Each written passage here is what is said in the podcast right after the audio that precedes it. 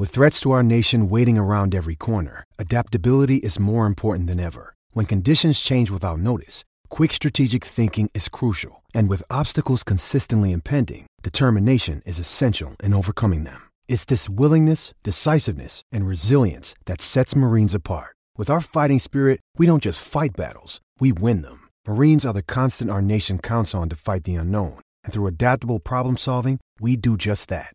Learn more at marines.com. Survivor 46 is here, and so is On Fire, the only official Survivor podcast. And we have a twist this season. The winner of Survivor 45, Dee Valladares, will be joining us every week. We're going behind the scenes of the biggest moments, the how and the why things happen, and the strategy and analysis you can only get from someone like me, a Survivor winner. Listen to On Fire, the official Survivor podcast, wherever you get your podcast.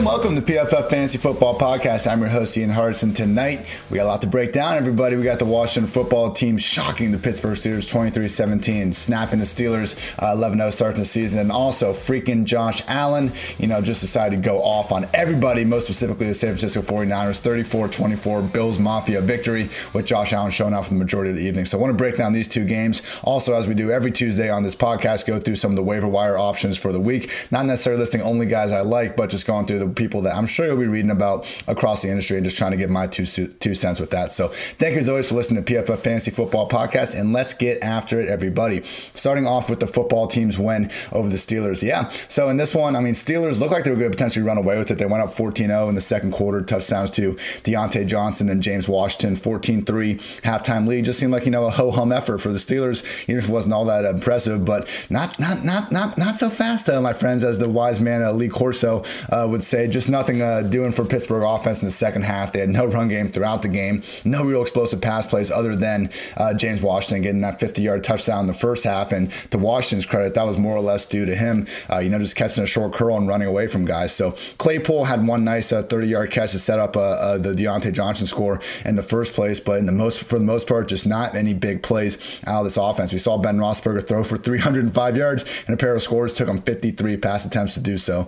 give Alex Smith a lot credit for the comeback. You know, he was able to find Logan Thomas for a score. It got pretty wide open on a pick, but you know, touchdown's a touchdown, as they uh, like to say. I'm sure, as the kids say. And also, uh, Alex Smith should have probably had a second touchdown, Logan Thomas, but he got brought down just short of the goal line, and Peyton Barber was able to punch it across shortly afterwards. So Ben had a chance at the end to maybe take him down and tie it, but uh, first pass to the drive ended up being uh, tipped at the line of scrimmage and then picked off. So Alex Smith, Washington football team sitting out five and seven, were able to knock off the big bad uh, Pittsburgh Steelers. Want to quickly dive into some more specifics here mentioned with Roethlisberger, but everything was so short in this one. I mean, anytime you average 5.8 yards per attempt, you know, you're going to have problems. And we've seen this really through most of the year, but really in recent weeks, because in the first part of the, sh- of the season, they were trying to still run the ball with James Conner despite having, you know, this low ADOT passing game. But more and more over the past five, six weeks, even in games that the Steelers have comfortably controlled. And again, they were up uh, multiple scores at halftime in this one as well. But we have seen them, you know, fully shift to a pass first offense. And we're just not getting the same sort of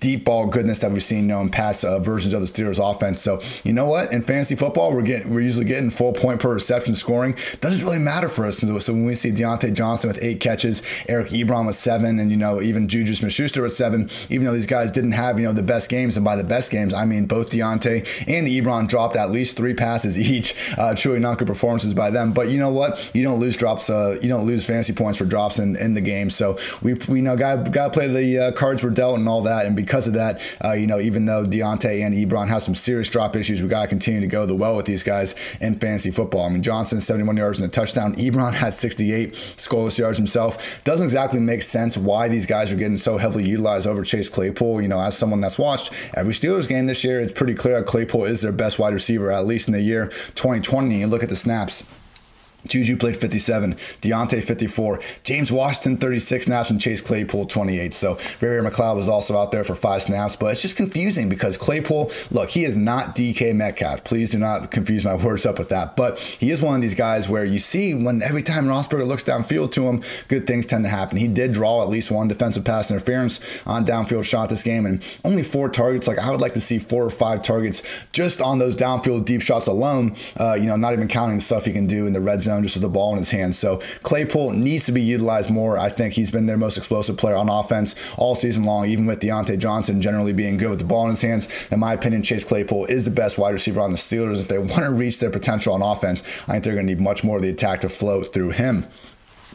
Steelers running game was a mess. Benny Snell, 32 snaps. Jaylen Samuels, 24. And Anthony McFarland, just 11. Snell led the way with eight carries, just five yards, though. I mean, it was brutal at one point. They got down to the one yard line because of Snell. He got them there. Then they tried to throw him a target in the end zone. That got knocked down. And then Snell got stuffed, not one, not two, but three times at the goal line. So they really just ignored the running game after that. You know, Anthony McFarland, you know, four carries for 15 yards. They tried to throw him, uh, you know, sluggo route on a freaking fourth and one that, you know, the announcers were kind of critiquing Anthony McFarland for not having the body control to come down with it. What are you doing throwing a freaking ISO route to Anthony McFarland on fourth and one? Line it up and run it, or throw it to one of your, you know, just insanely more talented wide receivers or even tight ends that can deal with something of this magnitude a little bit better. So disappointing from these running backs. And we knew without James Conner in there, it was going to be a little bit up and down. The fact that this offense has no, you know, no plans of giving someone like Snell even anything close to 15 carries uh, cements him as more of a, you know, low end RB3 at best uh, throughout James Conner Conner's absence. Unfortunate situation here with this Pittsburgh Steelers backfield.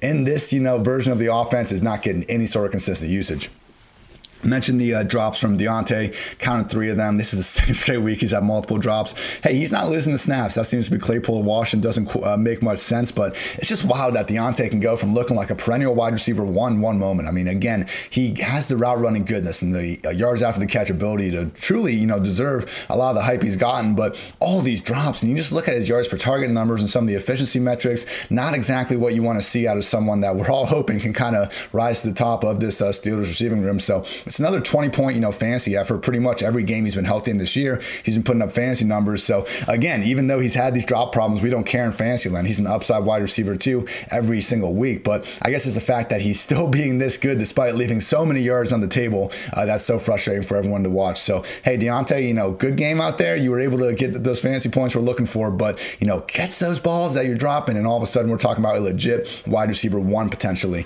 Uh, Juju seven catches for 28 yards, just does not have the burst. It's sad to see. He doesn't look like he's all there physically. And yeah, we're not getting that yak that used to really make him as a receiver. Uh, yeah, Eric Ebron mentioned those drops as well. Just overall, disappointing performance from the Steelers. Definitely a game they had, you know, a chance, uh, plenty of chances to win throughout, and they just unfortunately could not get it done when it matters. So credit to the Washington football team, though, for getting this win. I don't, you know, similar to the Seahawks Giants yesterday, I know a lot of people are going to come out and just say, oh, you know, the Seahawks blew it, the Steelers blew it. No, we got to give some credit to the guys that were able to knock off, you know, the big, bad final boss. And Alex Smith. You know, he's uh, he's had an up and down, you know, uh, experience this year, I think, but really over the past few weeks, he has been starting to play good, just in that terms of being a game manager and not being someone that is just allergic to throwing the ball downfield. Don't get me wrong, we saw plenty of checkdowns in this one, but if they're just literally not going to cover them, okay, we'll take freaking 10 targets to JD McKissic for 10 catches and 70 yards. Like the issue has never really been dumping the ball down. We see plenty of offenses dump the ball down. Nick Mullens and Jimmy Garoppolo are playing under Kyle Shanahan, one of the smartest offensive coaches, if not the smartest offensive coach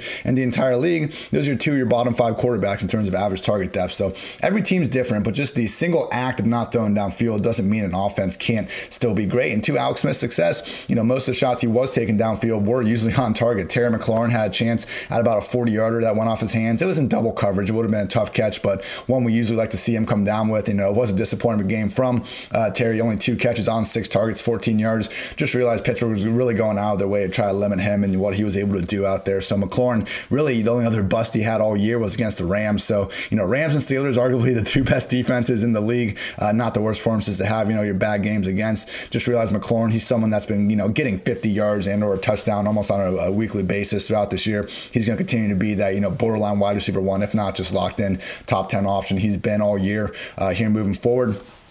Rest of these wide receivers, shout out Cam Sims, five catches, 92 yards on nine targets. This guy, uh, his didn't quite have the target qualifier, but has truly been one of the best yards after the catch wide receivers all year long. He had a hurdle in this one, which is always good. Always enjoy when one human jumps over another human. That never gets old, no matter how many times uh, we see it. He did drop a touchdown, like Smith hit him in the chest on a potential goal line fade, but he made up for it later. Had an awesome one handed catch to pretty much put them in position uh, to kick the go ahead field goal. So good game from Cam Sims. Look, Alex Smith threw the ball 46 times in this game. We saw in past matchups against you know the Cowboys and uh, the one before that. Like when they're able to get up and get a lead, Alex Smith is not throwing the ball more than 30 times. So don't get it twisted. It's still only Terry McLaurin that we're really interested in this uh, wide receiver room uh, in terms of fantasy land. But Cam Sims is someone that can make the most out of his limited opportunities, and that'll be something to keep in mind if we see this Washington football team on many more uh, single game slates here moving forward. Uh, would also mention Logan Thomas, great game, nine catches, 98 yards, and a score. Mentioned how he could have almost had second score, but he was down uh, just short of the goal line. They tried a funky play the result didn't work out, but I didn't hate the process. They've done this a couple times. We've talked about this on this podcast where usually Logan Thomas gets like a snap a game as a quarterback. It was fourth and one. They motioned him, you know, under center. He took the snap and then just handed it to McKissic on a jet sweep. Unfortunately, it didn't work out. But I like what they're doing with Logan Thomas. You know, he's one of these guys out there. Him and Trey Burton, pretty much the only tight ends that we can expect any sort of, you know, wildcat rushing, throwing, uh, just added goodness from him. With Logan Thomas, we've now seen it pay off, you know, in uh, different ways uh, over the weeks. You know, he had the touchdown, I believe, against the Cowboys uh, throwing the ball. And hey, he's been doing some things. I don't remember if it was specifically a touchdown, but he did complete a pass, I'm pretty sure. Uh, sent us down a tweet, but I truly think that Logan Thomas, referencing him, you know, having played quarterback in the past, that's the new Chris Hogan used to play lacrosse. So I know I'm the one that brought it up here, but in general, let's uh, try to cut down on that. I think we all realize at this point that Logan Thomas has uh, played quarterback in his past. Uh, looking at this running game real quick, JD McKissic, 51 snaps, Peyton Barber, 23 snaps. If you're wondering why I haven't said Antonio Gibson's name yet, please take a seat. All right, you sitting? turf toe everybody. Antonio Gibson played four snaps, ripped off a freaking dope. I think it was 13 yard run, might have been 12. It was 13 yard run, and after that was not able to return the game. So he was ruled doubtful, you know, with this toe injury, looking like something that's absolutely going to hinder him moving forward. And it's just incredibly unfortunate because Gibson, you know, 11 rushing touchdowns coming in this game uh, was someone that just seemed to be improving as the year went on, and we were actually starting to see them expand his passing game role. So you know, truly Gibson was getting those 15 plus rushes per game, and with the potential to get these 10 targets that we saw McKissic Isaac having this one, you know, we were looking at a potential high end RB1. Doesn't look like that will be the case in 2020. But Gibson, I really think is going to potentially be a top 12 pick in fantasy football leagues of all shapes and sizes uh, come next August in 2021. Hopefully the injury isn't, you know, as severe as it looked, but does not look good for Antonio Gibson fantasy football managers. If he is out, Look, I mean, it's, this game script was iffy in this one. Just realized going this game, I know Peyton Barber jammed in the touchdown, but 86 players had at least 86 running backs had at least 25 carries going in this game. Peyton Barber was dead last in yards after contact per rush. So I know he's not Gibson and McKissic because he can't catch the ball, but just because you can't catch the ball doesn't mean you're necessarily a good inside runner, you know, between the tackles. And I think that describes Peyton Barber to a T. I have no idea why he's consistently got so much run over the past two years, but hey, he is. So you know, situation where I don't think we should be expecting too many points week in and week out from this offense. And they have shown they're willing to uh, give J.D. McKissic a pretty big load as well. So Barber, even if he is going to be the starter, uh, you know, in Gibson's potential absence, I still think McKissic is going to be far and away the better fantasy option. Um, I think that's about it. Quickly on Alex Smith, yeah, just a freaking soldier out there, guys. I mean, his other leg, not the one he messed up, but absolutely dripping blood, you know, before halftime. I guess he got cleated by the center, and he just kept playing through it and doing his thing. So took three sacks, numerous big hits in this one. You know, hasn't always been pretty with Alex Smith. We talk about him dinking and dunking. I still don't agree with the way they've handled, you know, Dwayne, Dwayne Haskins. And, you know, just from the perspective that clearly Alex Smith is playing good football. Like, I'm not saying Haskins is even better uh, for this Washington football team in 2020, but first round quarterback is like the most valuable just trade piece in all of football. And they have just pretty much tanked uh, what they had in him. So, hey, credit the Washington football team. This was an awesome win. Alex Smith was a big reason why. Moving on to the Bills' victory over the 49ers, 34 24. Josh Allen was just absolutely lights out this entire game, everybody. I was expecting him to fall off after the first half because how could you not? I mean, he was 19 for 23, 236 yards and two scores at the half. He finishes 32 for 40, 375 yards, four touchdowns, no picks, just one sack. We didn't even have the usual, okay, we did lose one Josh Allen fumble. I was about to say, turnover free performance in this economy? No freaking way.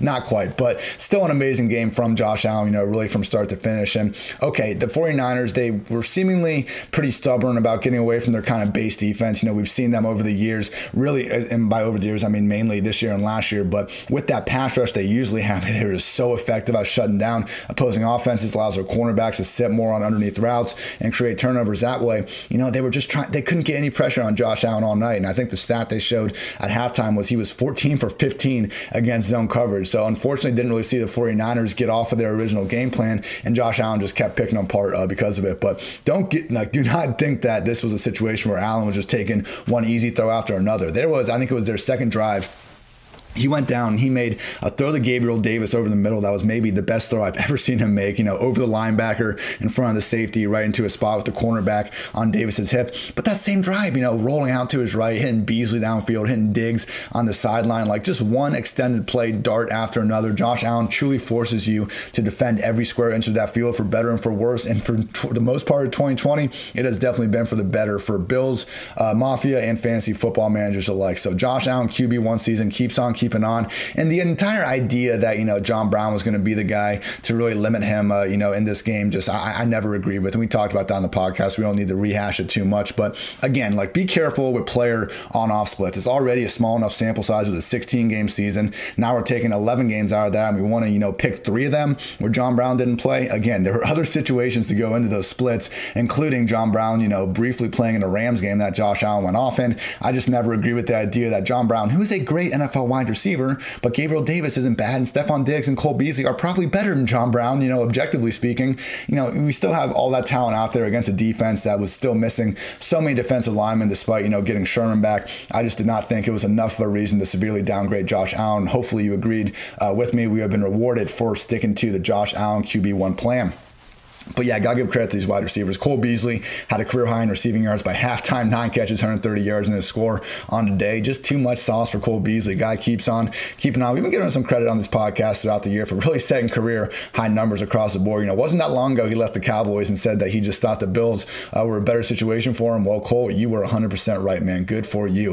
Uh, Stefon Diggs couldn't find the end zone, but caught 10 of 11 targets for 92 yards. I mean, at the end of the game, you know, it seemed like every single third and fourth down that the Bills were getting in, they just freaking were able to get Diggs usually one on one against Jason Verrett, and he just could not do anything against so some of the routes Diggs was showing out, uh, you know, out there with. Oh my goodness, only had a long of 18, but just one, you know, underneath intermediate target after another. I don't think we ever anticipated Diggs was showing this high of a chemistry level with Allen this early, but I think it's a testament just how good Diggs is. Last year in Minnesota, I mean, he led all wide receivers in yards on deep balls, but they pretty much used Adam Adam Thielen as their guy to you know work in the intermediate areas of the field, or they just you know ran the hell out of the ball with Dalvin Cook. We are truly seeing Stefon Diggs dominate the field underneath, intermediate, deep. And, you know, to see people like Richard Sherman out there just really not sure how to even defend him at some points, uh, I think it just speaks to the fact that really nobody in today's NFL can consistently hang with Stefon Diggs for 60 minutes. Gabriel Davis, number three wide receiver, had a touchdown. I will say, you know, this was a touchdown that you know, I would say falls more into the Michael Pittman school of it's not really being due to his overwhelming talent or anything like that. We'll take all the fantasy points, but just realize, you know, three catches, 68 yards, and the score. Like Sherman was pretty much expecting a curl or an out route from the slot player. Just read it wrong, and he let Gabriel get right behind him, and there was no one within 10 yards of him when he caught the ball in the end zone. So just four targets. It does seem like Josh Allen is fine, you know, pretty much force feeding Beasley and Diggs uh, to his heart's desire. I don't think Davis is going to be more than, you know, a boomer bust wide receiver four here during Brown's absence, more of a DFS uh, stacking partner than anything. Uh, Isaiah McKenzie also had a touchdown and Dawson Knox. Just awesome designing from uh, uh Brian Daboll and just, you know, Buffalo Bills, uh, just coaching staff all as a whole. I mean, Josh Allen freaking killed it, everybody. I love it. This was a really fun uh, game to watch. And one more quick note I know he did have the bad flop. You know, it was a very, very questionable roughing the passer penalty. People, Winners focus on winning, losers focus on winners. You're all just focusing on Josh Allen. You know, let the guy have some success. Bills, Mafia winning a Monday night football game. You got to love it. Uh, quickly on the 49ers, Nick Mullens, you know, didn't play as bad of a game, I think, as maybe his uh, final numbers outlined 316 yards, three touchdowns, two picks, but, you know, should have had a, not, not should have, but almost had a fourth touchdown where he threw it a little bit behind Kendrick Bourne. They initially ruled it a score unfortunately got overturned and then when he stepped back to pass uh, the next play tried to roll up and then ended up getting picked off by Tre'Davious White. So you know first touchdown just short little two yarder Brandon Aiyuk on a slant. Also got Kyle Juszczyk in the flat and then was able to get a garbage time one in the back of the end zone to Jordan Reed. So made several nice throws throughout the game. I mean truly he almost got picked uh, early on in the second half and then the next play he threw a pass rolling out to Ross that was truly uh, you know exactly where he needed to be. So even one of his interceptions uh, I mentioned the issue of Tre White on the goal line, but his other pick hit Brandon Aiyuk in the hands before popping up and go to defender. So Nick Mullens, I mean, truly was not the reason they lost this game. It was more the 49ers defense not being able to stop Josh Allen. Then just I think some instances of this run game, for example, you know, only 86 yards and 21 carries. And I mentioned Aiyuk, so, you know, letting that ball hit off his hands. So I, I don't want to say Aiyuk was uh, too bad. He definitely made up for it. But, you know, just realize Nick Mullens, you know, still pretty damn good backup quarterback. We've seen some issues this year, and you know, some people want to go as far as saying that you know you can challenge Jimmy G. I don't hate it, you know, still give me Jimmy G, but he is certainly someone that we don't want to be giving up on just yet. The wild graphic they showed during this prog- during the broadcast, only peop- only quarterbacks in NFL history with more passing yards than Nick Mullens in his first 13 starts: Patrick Mahomes, Andrew Luck. You know, it's one of those. Uh, you know, I saw the NBA like kind of a similar list that someone had was like Wilt Chamberlain, LeBron James, like Larry Bird, and then Thaddeus Young. So, hey, maybe it's one of those lists. You know, the reason I was touting uh, Chris Herndon all freaking off season was because he had a similar, you know, 12 tight end list. So I understand sometimes you'll get the exceptions to these great rules, like Chris Herndon looks like he probably will be. Maybe that's Nick Mullens, but also, you know, that is a hell of a lot of production, and it's certainly a good list to find himself on after just 13 starts.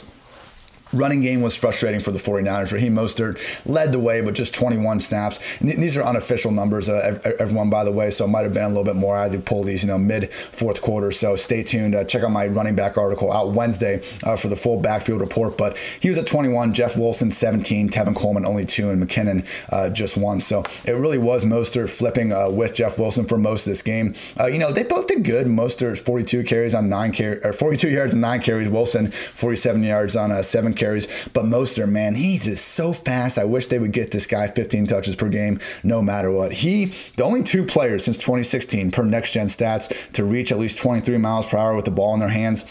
Raheem Mostert and Tyreek Hill. Truly, everybody, he is fast, fast. You see him move at a different speed with the ball in his hands. Unfortunately, we didn't see him get more opportunities in this one. I'm going to go back to well with Mostert as an RB2 next week. I just think in a better game script, we will see him get over that 15 carry mark, but having Wilson this involved is not ideal. Only other note about this backfield, Tevin Coleman got completely lit up when he randomly came into the game at the goal line. It was like, oh my goodness, man. Hope you were uh, staying ready because that looked painful with these wide receivers. Mentioned Aiyuk had that bad play with the pick. Don't, you know, be hard on him because he also had an awesome 49er catch down the sideline. He twisted up Tre'Davious White, you know, a man-on-man coverage a couple times and was just really getting open all, all evening long. So Deebo Samuel had six, six catches, 73 yards and nine targets. Actually a little bit more beyond the line of scrimmage uh, than normal. Coming in this game, Deebo Samuel had more yards after the catch than he actually did receiving yards. The majority of his targets are, you know, just those pop passes or screens behind the line of scrimmage. It's going to be very interesting to see see how you know the kind of kind of final uh, rankings go, go, for 2021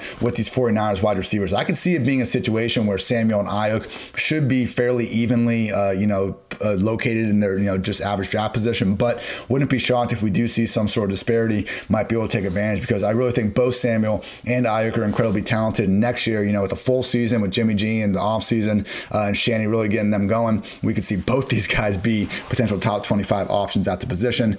Uh, not too many more notes. I think I missed the Bills backfield real quick. Zach Moss actually had a fumble on the two yard line. He got dinged up before it, but either way, he didn't really play the rest of the game. Devin Singletary dominated uh, usage with 50 snaps, and Moss only had 11. So Singletary, you know, 61 yards on his 18 carries. He wasn't able to find the end zone, added 22 receiving yards. So pretty empty 21 touches. But hey, if they really are going to put Moss on the bench like this, Singletary could get back into that RB2 mode. The only issue is Josh Allen usually doesn't make a habit of checking the ball down. He's also, you know, just as likely to score a goal line touchdown as anyone. So usually can't get too behind Singletary or Moss in this not so fancy friendly backfield. But if we take away Moss, we can actually get back to firing back up Singletary with some confidence. Shout out Bills Mafia and Washington football team again. Great wins for the squad. Now let's get on to some waiver wire stuff, everybody. So make sure you check out pff.com. We'll have some waiver wire stuff up this week that goes into more specifics. But again, I just look at some articles around the industry, you know, uh, looked at some injuries just to see kind of who the natural waiver wire people are going to be. Got my thoughts on the following 10 guys. So without further ado, uh, some waiver wire thoughts for week 14. Uh, first up, Jalen Hurts, Eagles backup, maybe, maybe the starting QB. He came in last week for Carson Wentz. We got Doug Pederson coming out saying he hasn't made a decision yet. Usually, when they start wavering on the starting quarterback, they do go the backup. So, not this week, everybody. We're not getting Jalen Hurts for this week because, you know, we still don't know if it's going to be fully him or if it's going to be some sort of two quarterback system with him and Carson Wentz. And either way, we got a situation where he's playing the New Orleans Saints defense that has just been a buzzsaw uh, really since their week nine bye. So, Saints on defense are playing, or excuse me, since their week six bye, I believe. Either way, Saints defense playing some fantastic ball. You know, they've just really only been rivaled by the Rams and Steelers ever since uh, their bye week. And because of that, I want nothing to do with Jalen Hurts in his first potential uh, career start. But just realize after that, guys, we got the Cardinals in week 15 and the Cowboys in week 16. Jalen Hurts rushed for 3,200 yards and 43 scores at Bama and Oklahoma. This guy is legit sub 4.6 speed at 220 pounds. I mean, with a full starting job, he's going to push for 10 plus carries easily. So, as we're seeing with Taysom Hill, even if he's not as developed as a passer yet, which I'm not even saying Hurts couldn't be. He threw a beautiful uh, deep ball to Reagor in that game on Sunday, and he also had the pretty touchdown uh, to Greg Warden that fourth and 18. So I'm not even trying to say Hurts is, you know, a Taysom Hill as a thrower, but he's going to have that Taysom Hill rushing role. And Taysom, over these past three weeks, has the fourth most fantasy points from rushing, regardless of position. So when these quarterbacks can get 10 to 15 carries, truly a fantasy football cheat code. Please try to get Jalen Hurts. I think he could be a legit top 12 quarterback in weeks 15 and 16 when we need him most in the fantasy football playoffs. Jets running back Ty Johnson. I'm not really in on Ty, guys. Look, if nothing changes in the Jets backfield, we can treat him as, you know, maybe a top 30 option. But I've been telling you guys this all season with La'Mical Perine, Frank Gore, whoever the next guy up is after, you know, Le'Veon Bell's exited. And I just, I'm not convinced that Ty Johnson's going to all of a sudden get, you know, this ridiculous workload. Maybe he just had the first 100 yard rushing game for the Jets under Adam Gase, but, you know, we need Gore to stay in the concussion protocol. Perine isn't eligible to return until next week at the earliest. Doesn't even, you know, sound like he necessarily has a chance to, uh, regardless. But we'll see. Josh Adams still getting some touches, and they're going to add somebody uh, to the equation. So, hey, will the person added, that's added to the equation, you know, really be good enough or have enough trust to overtake Ty Johnson or Josh Adams? I don't know. Ty Johnson wasn't on the freaking team until a couple weeks ago, so it's just a tough situation to really feel too good um, about you know Ty because I don't know that we can feel good about anybody in this offense. So credit to Sam Darnold. I mean, they put up some points against the Raiders, you know, and should have really won that game if it wasn't for their freaking defensive coordinator who has since been fired. Uh, you know, shout out Gregg Williams. Uh, good call, man. That worked out. Uh, but you know, 28 points against the Raiders. We'll take it. Just realize, you know, this is still the league's 32nd ranked scoring offense. And the Seahawks, while they actually have been playing a little bit better lately, I just don't think it's quite the matchup we want to truly attack. But uh, tune back in for our Wednesday edition of this podcast. I want to talk a little more about maybe Darnold's streaming potential in this matchup. I don't think so, but it will be interesting because the Seattle Seahawks passing defense, particular, has uh, been a lot of trouble. So I know Wayne Gallman has some success, but I just think Ty Johnson in this offense uh, doesn't quite have the same firepower. So Ty Johnson, I am staying away.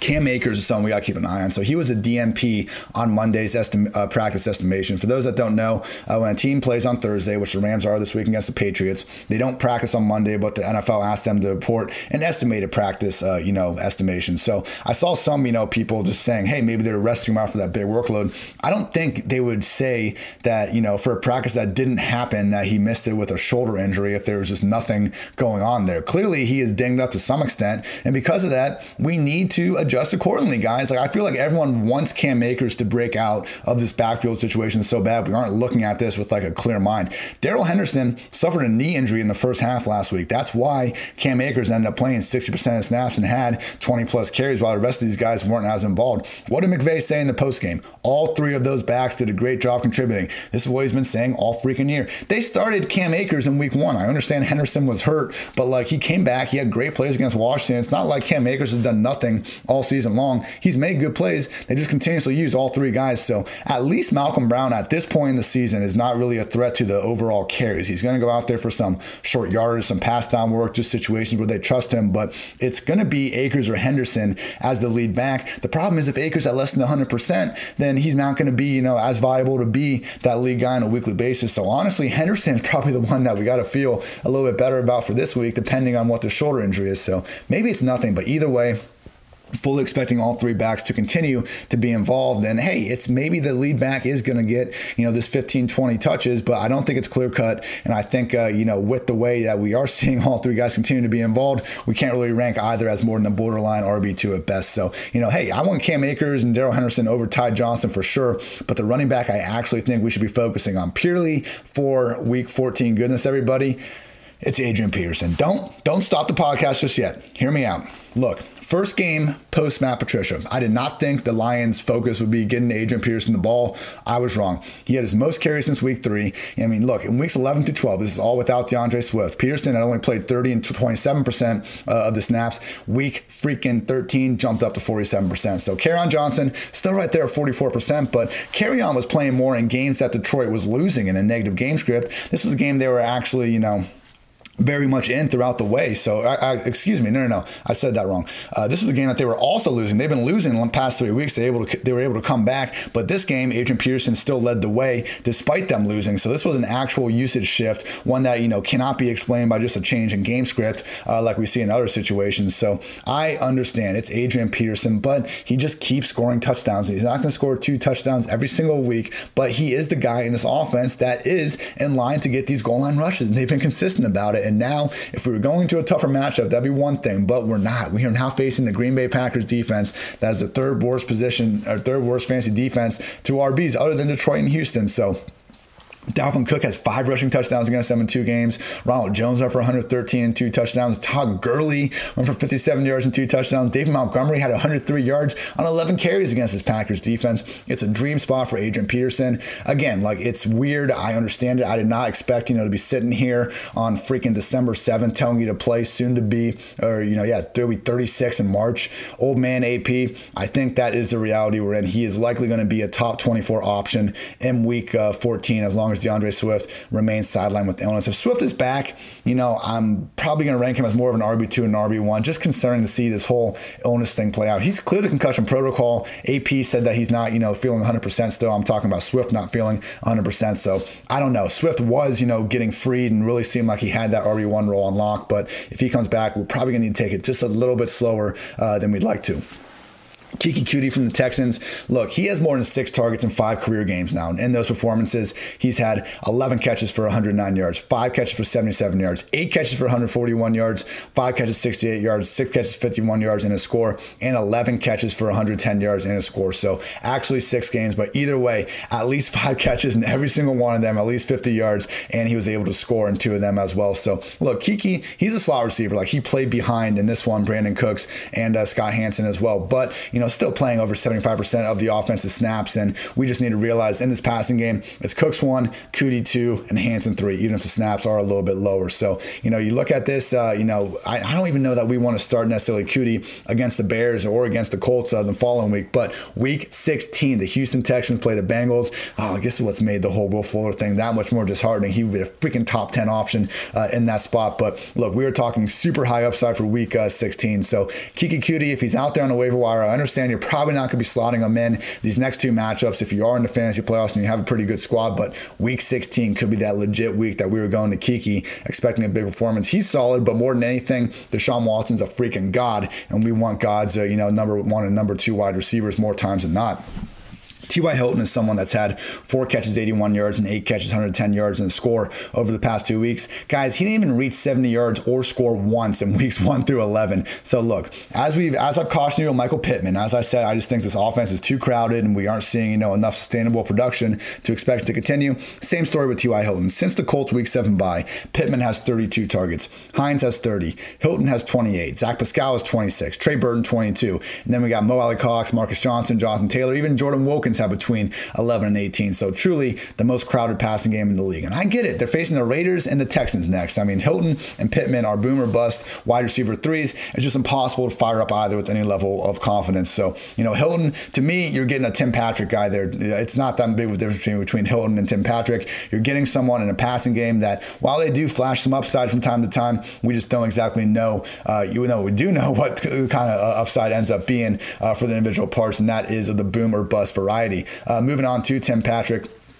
Honestly, I think I'd rather have Tim Patrick over Tim over uh, T.Y. Hilton the rest of the season, just because it's far more of a condensed passing game in Denver than it is in Indianapolis. So give me Tim Patrick. You look if you remove the practice squad wide receiver game uh, from his uh, just schedule, which makes sense. I think that's reasonable to do. He scored and or surpassed 100 yards in six of his last eight games. This is not you know a two game streak for Patrick. This is a situation where we have seen him really you know see six to eight targets more weeks than not. He only had four last week, but scored on two of them. He's been making plays throughout the year. So Jerry Jeudy's been the guy we've been hoping to emerge from this offense. But at some point, we got to get hit in the head enough times to realize that Tim Patrick is looking more and more like the number one wide receiver in Denver. So like T.Y. Hilton, you know, it's not someone I'm going to have inside my top 30 and just be, you know, absolutely pound the table for you guys to go out there and start. But worse guys to have than the projected, you know, number one to number two uh, wide receiver in pretty much any offense. That is starting to also apply to Collin Johnson. So weirdly, even with Chris Conley back, we saw Collin Johnson play ahead of him. I would just caution this one, guys. There's some streamer appeal going on with the Jaguars because they're facing the Titans defense that we just saw Baker Mayfield shred. And Mike Glennon is the only QB randomly in the league with the deep ball rate over 20%. So he is slinging it. Just realized last week, I mean, he had three turnovers and the touchdown to Laviska Shenault should have been an interception. So you look at the snaps, DJ Chark played 87%. Keelan Cole, 69%, Collin Johnson, 55%, Laviska Shenault, 35%, and Chris Conley, 11%. Like, what is Laviska doing only playing 35%? Like, huh? It doesn't even make any sense. I think everything behind Chark is still muddled despite Johnson's uh, small success. Maybe he keeps on keeping on. I get it. The matchup isn't anything of a concern, but I would rather, you know, take a chance here with some, you know, Contrarian GPP lineups. I think it's way too volatile of a situation to feel good about uh, in these, you know, key redraft playoff games. Couple tight ends to uh, send you all home. Cole Kmet, Bears' new starting tight end. Last three games, he's played 70, 78, and 79% of the snaps with 13 combined targets along the way. Previously hadn't reached, you know, 50% or even three targets in a game. So Jimmy Graham has been under 50% snaps over the past two weeks, only five combined targets. Reminder, Jimmy Graham has a no trade clause in the Chicago Bears. Unfreaking real. Good job. Uh, you know, 20, what was it 2017, 2018 GM of the year, Ryan Pace. Awesome job, man. But yeah, Cole Kmet, he's looked good. He, look, he's the same touchdown dependent tight end too that Jimmy was. I think it's a little bit higher of you know a yardage floor because Kmet's a better athlete at this point uh, in their careers. But you know, just realize it, Jimmy Graham it could could not be you know less of a viable fantasy option it is the Cole Kmet show in Chicago. Question as to how good of a show that, uh, that will be. I hear you, but he is a viable you know a, streamable and viable tight end too uh, with a little bit of upside that is probably on more waiver wires than not. Last point that I would caution against uh, getting is Dan Arnold, but the Cardinals, you know, had two catches for 62 yards and a pair of touchdowns on three targets last week. Guys, he hasn't played 50% snaps in the game since week four. This is what we call fluky, uh, ladies and mostly gentlemen. He only played nine snaps last game, so he had three targets in it. You know, we've seen Kyler like throwing him the ball, but if we roster Dan Arnold, like we're more or less hoping that on his one or two targets per game, he is going to come down with one of them for a score. So he's good, 10.2 yards per target. But if we were only playing good fantasy players, we'd be we would have been firing up Andy Isabella all season long, waiting for something to happen. Guess what? Nothing has. This Cardinals offense, other than DeAndre Hopkins in the passing game, has pretty much been broke all year. I mean, look, Kyler, incredible fantasy asset, but he is first in among all QBs in fantasy points from rushing production, 14th in, in fantasy points among all QBs from passing production, with the overwhelming majority of that going DeAndre Hopkins, and behind him, you know, usually Christian Kirk. So Hopkins has been great, Kyler's been great. Everyone else just a little bit inconsistent in year two of this Kingsbury Kyler marriage. That's going to do it, everybody. Thank you, as always, for tuning in to PFF Fantasy Football Podcast, bringing new episodes every Monday, Tuesday, Wednesday, Thursday, Friday. Uh, check me out on Twitter at iHeart. I H A R T I T Z. Don't forget the Z. Things get weird in a hurry if you do. I tweet out the episodes and articles along the way throughout the week. So thank you t- for tuning in. As always, happy week 14 go get that freaking fantasy football championship, everybody. We worked hard. We've made it here. Let's go get those W's. So until next time, everybody, take care.